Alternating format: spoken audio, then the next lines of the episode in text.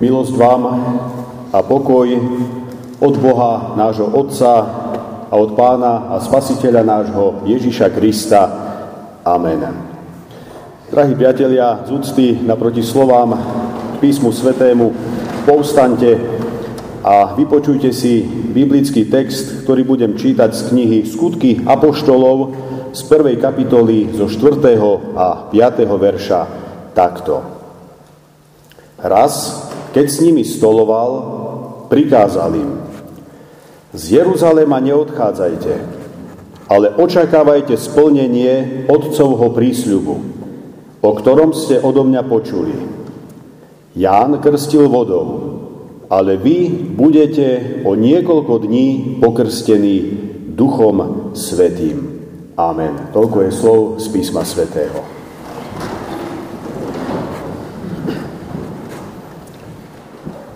Milé sestry, drahí bratia v pánovi, dnešné uvažovanie by som začal otázkou. Čakáte radi vo svojom živote? Nemáte problém s tým, keď musíte čakať v aute na kryžovatke, stojac na červenú, ktorá nie a nie zhasnúť, až kým konečne nenabehne zelená. Nemáte problém s tým, keď musíte čakať v dlhom rade pred pokladňou v nejakom supermarkete. A čo tak čakáreň u lekára?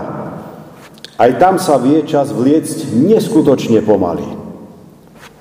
Priznám sa, priatelia, že ja osobne tak trošku s čakaním problém mám. Samozrejme, nevždy je to rovnaké a veľa závisí od okolností a situácie, ale vie ma celkom slušne naštvať, keď čakám do právnej zápche, alebo dlho na červenej, alebo aj v tých modelových situáciách, ktoré som už spomenul. Mne sa jednoducho páči, keď veci šlapú, keď, keď nestoja, keď to ide. A rovnako tak, keď sa s niekým dohodnem, že sa s ním stretnem o 5, tak som rád, keď ten človek tam je. Teda dovolím si povedať, že svojím spôsobom čakám nerad. A s čakaním mám určitý problém. Možno to podobne prežívate tiež, neviem. Ale rovnako tak možné je aj to, že ste možno trpezlivejší a že vás nič nerozhádže. Prečo takto začínam, priatelia? Preto, nakoľko o čakaní hovorí i prečítaný kázňový text o čakaní či očakávaní chcem dnes uvažovať aj preto, ako som to už naznačil v tom úvodnom oslovení, nakoľko sa ako církev nachádzame v čase očakávania. Kristus medzi svojimi, potom ako vstúpil na nebo, už viac nie je fyzicky telesne prítomný. Núža na druhej strane Duch Svetý ktorého svojim verným učeníkom Ježiš slúbil, ten tu ešte nie je, ešte nebol zoslaný. Prvotné spoločenstvo veriacich, prvotná církev je teda v očakávaní. V očakávaní naplnenia Kristovho zaslúbenia ohľadom Ducha Svetého. Bratia a sestry, i keď mnoho vecí v živote by sme najradšej urýchlili, lebo sme svojím spôsobom netrpezliví a nechce sa nám čakať, predsa len písmo svete nám dnes hovorí, aby sme sa čakať učili. Sú jednoducho veci, ktoré netreba urýchľovať. Sú záležitosti, pri ktorých to najlepšie, čo môžeme urobiť, je, že ich zveríme do Božích rúk a do Božieho načasovania. To je napokon vždy to najlepšie a najideálnejšie. Takto spoločne, v spoločenstve očakávajú splnenie Kristovho zaslúbenia aj Ježišovi apoštoli. Avšak nejedná sa o nejaké bezduché zabíjanie času akési leňošenie či potlačanie nudy, 10 dní musíme nejak prežiť. Podobne ako tá naša karanténa, keď sa do nej dostane niekto. O takomto zabíjaní času nemôže byť ani reči.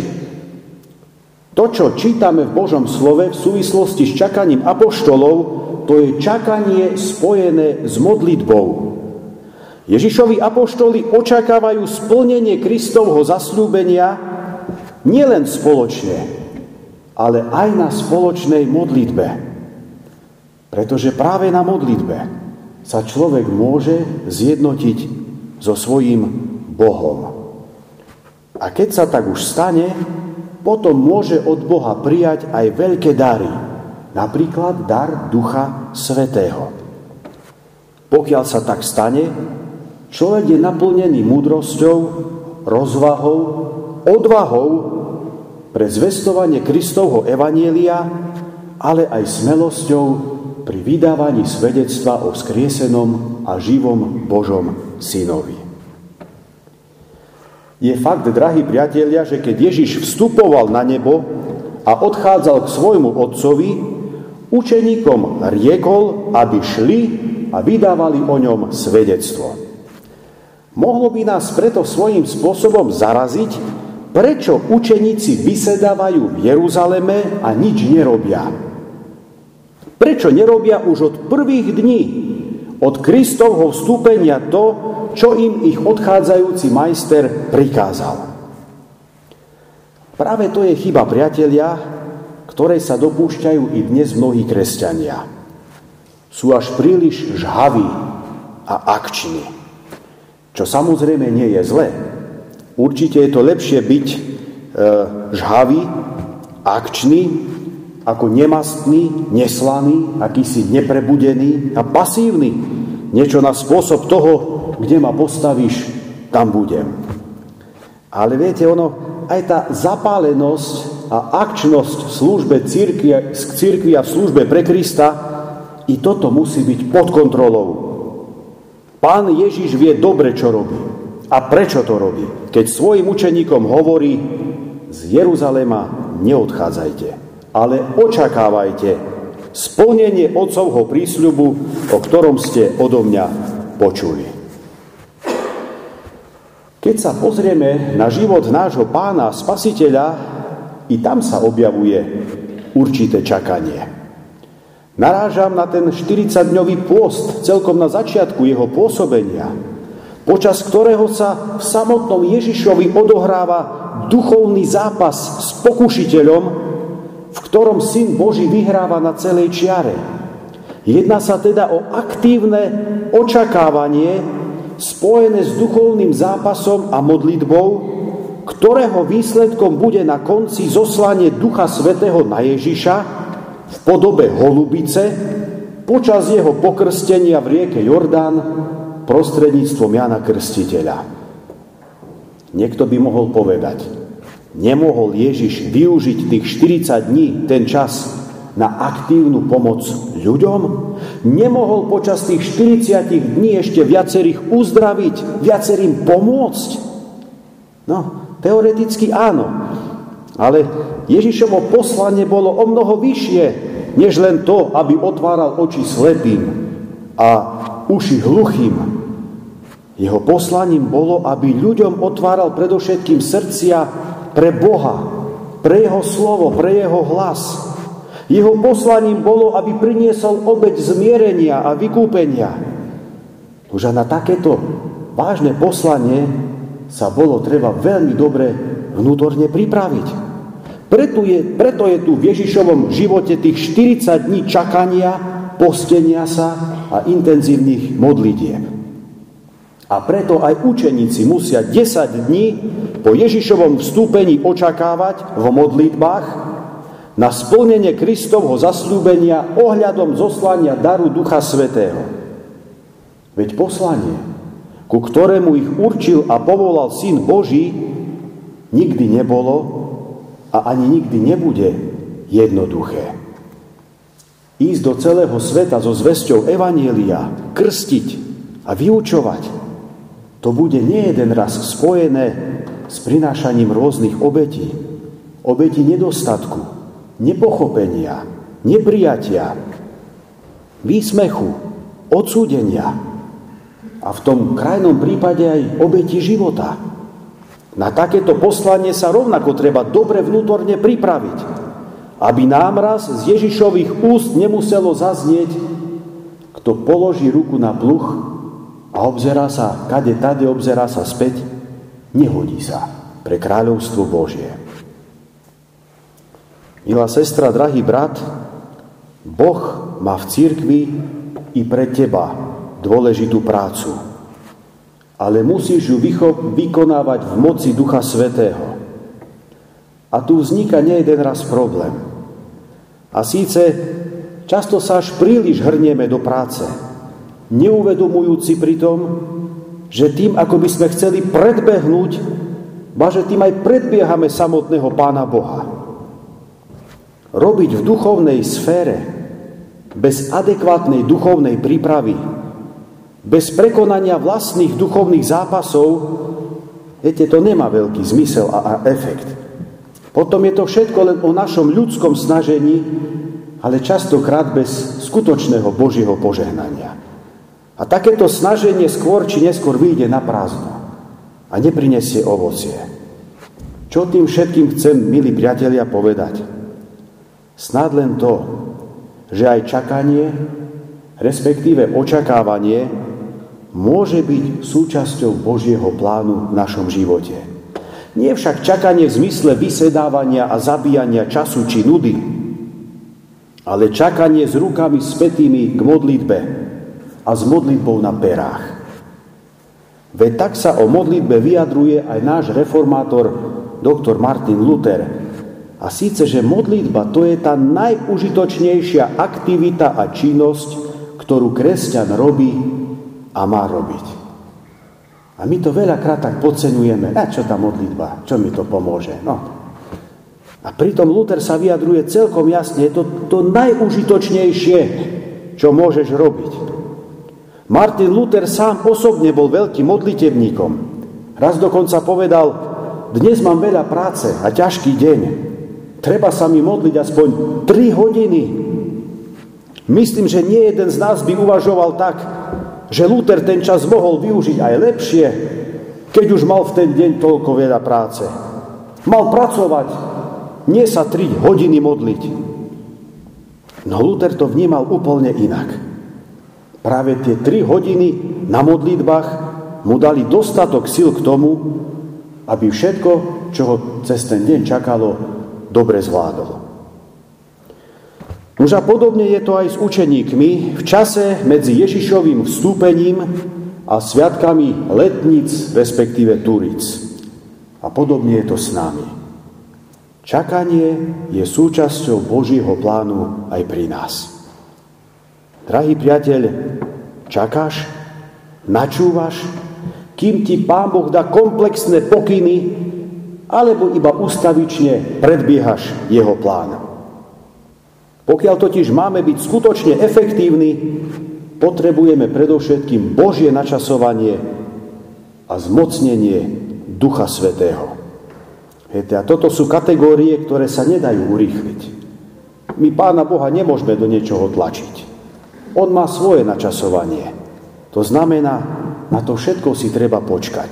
V modlitbe, v tichu, v pokoji, akejsi vnútornej meditácii. Iba vtedy je človek pre Boha použiteľný.